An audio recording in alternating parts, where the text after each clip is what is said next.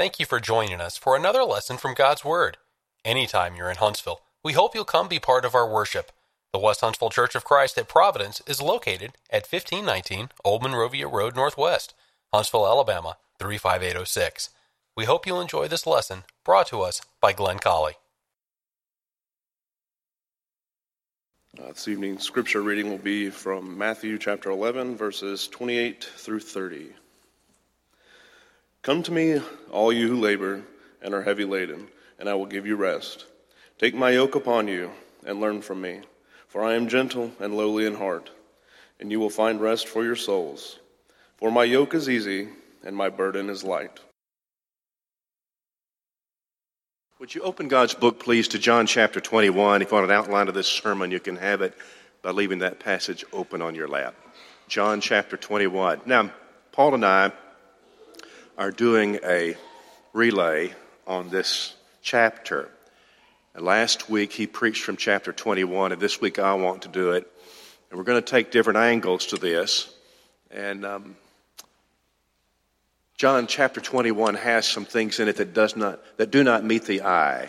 I want to go into it and let's see if we can pull them out. One of the things things I love to study the Bible for is just this. There are there are hidden pearls all through Scripture. The longer you study it, the more you find them. Uh, scripture study won't ever become monotonous or boring when you find these exciting things.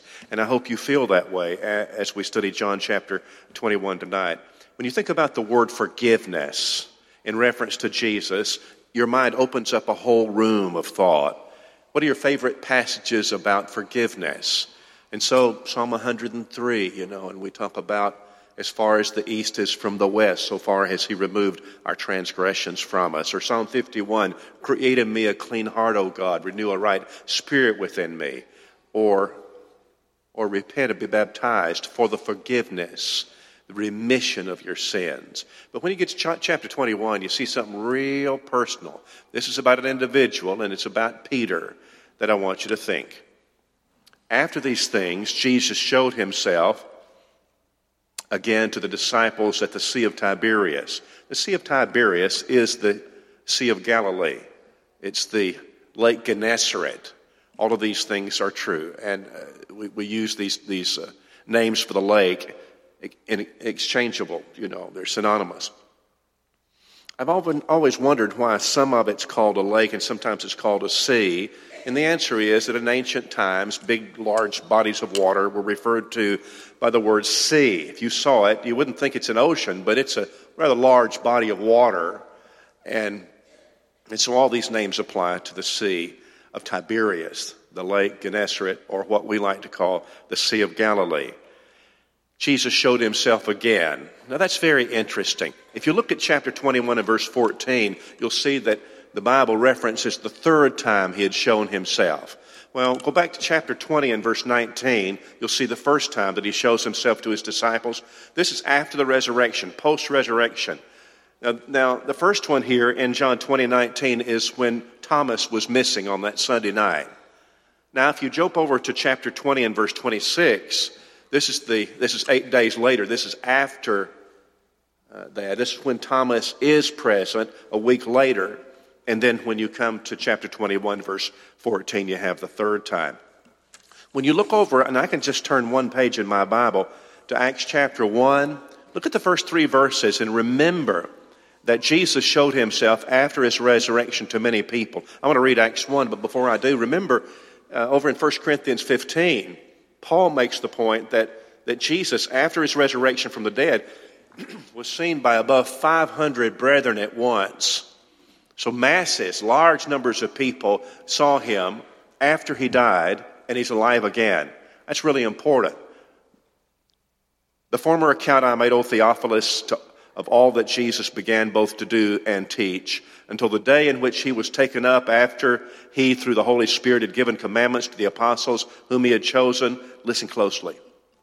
To, him, to whom, the apostles, he also presented himself alive after his suffering by many infallible proofs, being seen by them 40 days and speaking of the things pertaining to the kingdom of God. So, 40 days, many infallible proofs of his resurrection and thus that he's the Son of God. Romans chapter 1 and verse 4 says the resurrection proves him to be the Son of God. So he shows himself to his apostles, to the disciples, and you have reference to that here.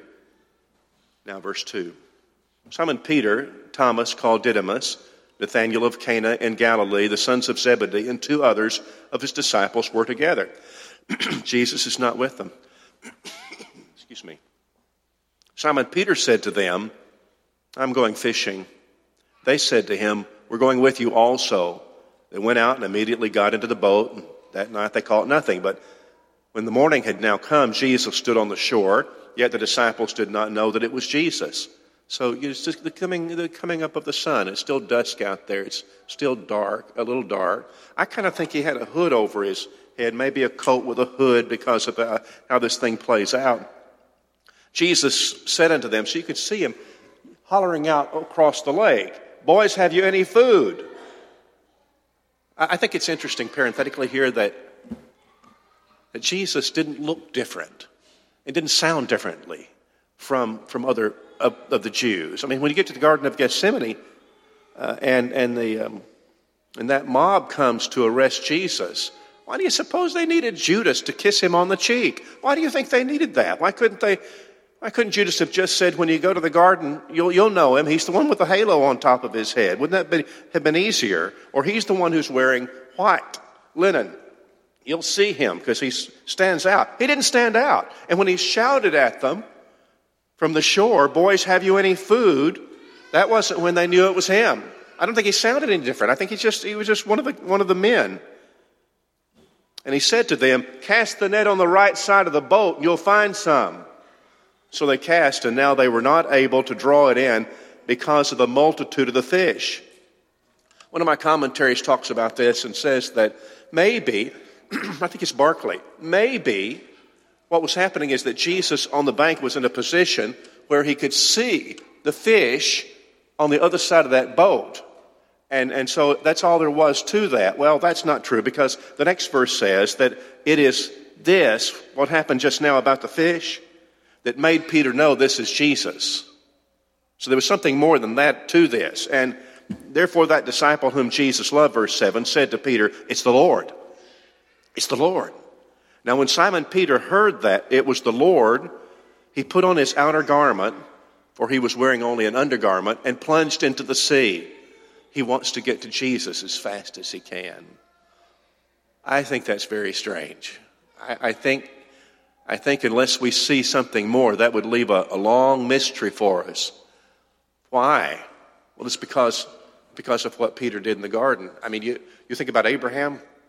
We sometimes say that you can follow Abraham by the smoke of his altars. I think that's beautiful. That's not what you'd say about Peter. What we would be more apt to say, I, th- I think, about Peter is that you could follow him by the by the blunders he would make. And I'm not, I, I, love Peter just like you do. And I, I can't wait to be around him in eternity. And wouldn't it be something to sit down for a year or so and just talk to Peter? I'd love that. But, I mean, you remember. So you have him on the, on the sea there, and, the, and Jesus is walking on water, and let me come out and command me that I walk on the water with you. And Jesus did that. And, of course, Peter's faith wanes, and he starts to sink. Or you see him in the upper room before the, the crucifixion there at, at the Passover. And Jesus starts to wash the disciples' feet. And Peter says, No, no, no, you're not going to wash my feet. This is inappropriate, Lord. No, no. And Jesus said, If I don't wash you, then you're none of mine. Well, don't just wash my feet, then. Peter says, well, It's embarrassing. It was kind of awkward. And then when Jesus said there at that same time, he said, Now, all of you are going to be offended this night because of me. What did Peter say? No, they, they may, maybe everybody else, maybe they will be, but not. I'm, I'm ready to go to prison and die with you. No, no, I'm not like that. And that's when Jesus said, of course, before the cock crow, you'll deny me thrice. Then they go out, of course, from there, and they're in the garden there, and here comes, here comes the men with lanterns and weapons and all of that. And Peter cuts off the ear of Malchus. And Jesus rebukes him again. No, no, Peter. No, no, Peter. Put your sword up. it's not time for that. Put that up. So these things happen. But the big one, the big one, of course, was when Jesus is being tried. He's in the house of, of, of Caiaphas, and Peter's out there warming himself by the fire. Now, bear in mind that when you get to chapter 21, this has just happened, right? That was just before the crucifixion. John 21 is just after the crucifixion. Jesus is risen from the dead. And here was Peter while the trial in, at Caiaphas was going on. And somebody came up, one of the women came up and said, Are you, are you with him? Jesus? I, I don't know the man. And then the second one came up. Remember how this happened? Did, did, did, I see you with him? No, no. And then the third time it happened, and old Peter starts to cuss like a fisherman. And the Bible says that, that at that time that, that, that Jesus and Peter's eyes met. I don't know just how that worked. Maybe Jesus was sitting by a window. I don't know, but that there was just this moment when their eyes met. And the Bible says that Peter went out and he wept bitterly. Now, that's the last you see of Peter. that's the last you see of him that night. Where did he go? What, what, the Bible doesn't say. Where do you suppose he went after that? Did you ever make a, a big mistake? Did you ever, did you ever make a big mistake that creates some self-loathing and you just, what, what, what did you do? And the answer is that we probably didn't want to be around people that we admire or we are very close to in Christ. We, we probably wanted to go off somewhere by ourselves, sort of a, a self imposed isolation. We, we don't want to, we just want to go and, and did, did he go off somewhere by himself and just sit and rehearse the matter? Why did I do that? Why did I do that? That was such a stupid thing to do. Why did I do that? I denied him. He said I would deny him. And then look at me. Look at what I did. I crumbled at the most important time of all, and I crumbled and I didn't defend him. I denied him and I can't take it back. I can't reverse that. Did you ever do something like that? Did you ever find yourself in that situation? At this point, it becomes very interesting to me to see, to see the interaction between Peter and Jesus. How did Peter deal with uh, Jesus deal with that? And so, what you have here in John 21 is this miracle of the fish, by which Peter and the others know that that's Jesus on the bank there, and and Peter can't wait for what would be a normal way to get to the bank. He just flings himself into the water to get to Jesus. I don't, you know, right now I don't get that. Till I read farther, it's, I mean, deeper, you don't get that because it looks like he would be shy to be close to Jesus, right? If this were the first time that he and Jesus were together after the denial, doesn't it seem to you that what Peter would be doing is trying to keep his distance. Keep a distance. All right, that gets us to the point that I want to make here. Jesus had already met with Peter before this happened. Jesus, after his resurrection, among those apostles, you ready for this? Wanted to meet with Peter first. Of all those apostles, he wanted to meet with Peter first. He wanted to get to Peter first. So in Mark chapter 16, 17, when the women around, around the tomb and Jesus has been resurrected, the angel says, Go tell his disciples, ready for this? And Peter. Go tell his disciples and Peter. Why would, why would the angel say it that way? Because, excuse me, Peter's one of, the, one of the disciples too. Why would he say that? And the answer is that, that Peter's denial has already separate, at least in their minds and somebody's mind. It's always, Peter is already sort of segregated off. He's separated off from the other apostles. The angel said, Go tell his disciples and Peter. Now, what about this one? Luke 24 34. The Lord has risen and has appeared to Simon. But now the best one is yet to come. It's 1 Corinthians 15, verse 4. Listen closely. Jesus, he was raised the third day according to the scriptures, and that he appeared to Peter and then to the twelve. He appeared to Peter and then he appeared to the twelve. I do not know the content of that conversation between our Lord and Peter, but can you just use your imagination with me about how that went? Can you imagine Peter who wept bitterly and just took off? And then Jesus was, of course, there in the midst of his trial with Caiaphas, and then Pilate and Herod and Pilate, and then the, the scourging and the cross. And, and now he, he's resurrected from the dead. And I don't know where that meeting between Jesus and Peter occurred. I just know that Jesus wanted to get with Peter. I got to get to Peter.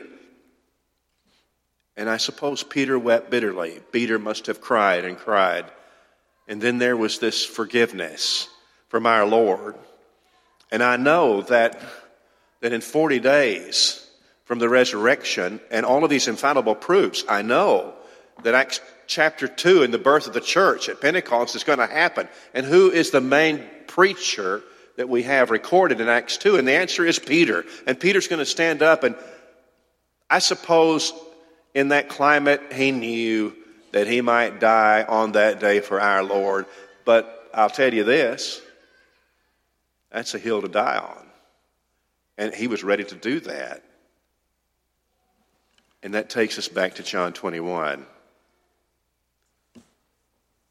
And when they realized it was Jesus on that bank, the Bible says that Peter didn't wait for the normal means of easing over there to the bank. He just flung himself into the water to get to Jesus as quick as he. When, when you and I really understand and accept forgiveness through Jesus, it draws us so very close to Him. Verse 8 And the other disciples came in the little boat, for they were not far from land, but about 200 cubits dragging the net with fish. then, as soon as they had come to land, they saw a fire of coals there, and fish laid on, it, and bread. I don't know if what I'm about to tell you matters. I just think it's an interesting uh, tidbit of Scripture.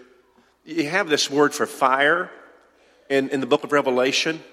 Uh, 25 times in the book of Revelation, you have this Greek word for fire but it's not the same one here. The Greek word for, for this fire kindled with coals is just in the scriptures twice. It only occurs twice. And, and it's here in John 21, and the other place is John 18 and verse 18. And it's the fire that Peter was warming himself by during the trial of our Lord. Don't you think that's something? Same word for fire. Verse 10 Jesus said to them, Bring some of the fish which you have just caught. Simon Peter went up and dragged the net to the land full of large fish, 153. And although there were so many, the net was not broken. Jesus said to them, Come and eat breakfast. None of the disciples dared ask him, Who are you? knowing it was the Lord. Now, the only reason I, I can imagine that this reads this way is because Jesus maybe had a hood over the coat that he wore. Wasn't fully light. Jesus then came and took the bread and gave it to them, and likewise the fish. This is the third time Jesus showed himself to the disciples after he was raised from the dead. And then I'm not going to go into it. Paul spent a good bit of time on this. But then you have these three questions that Jesus asks Peter. And, it, and, and when we read it, it seems a little laborious, and Peter becomes frustrated.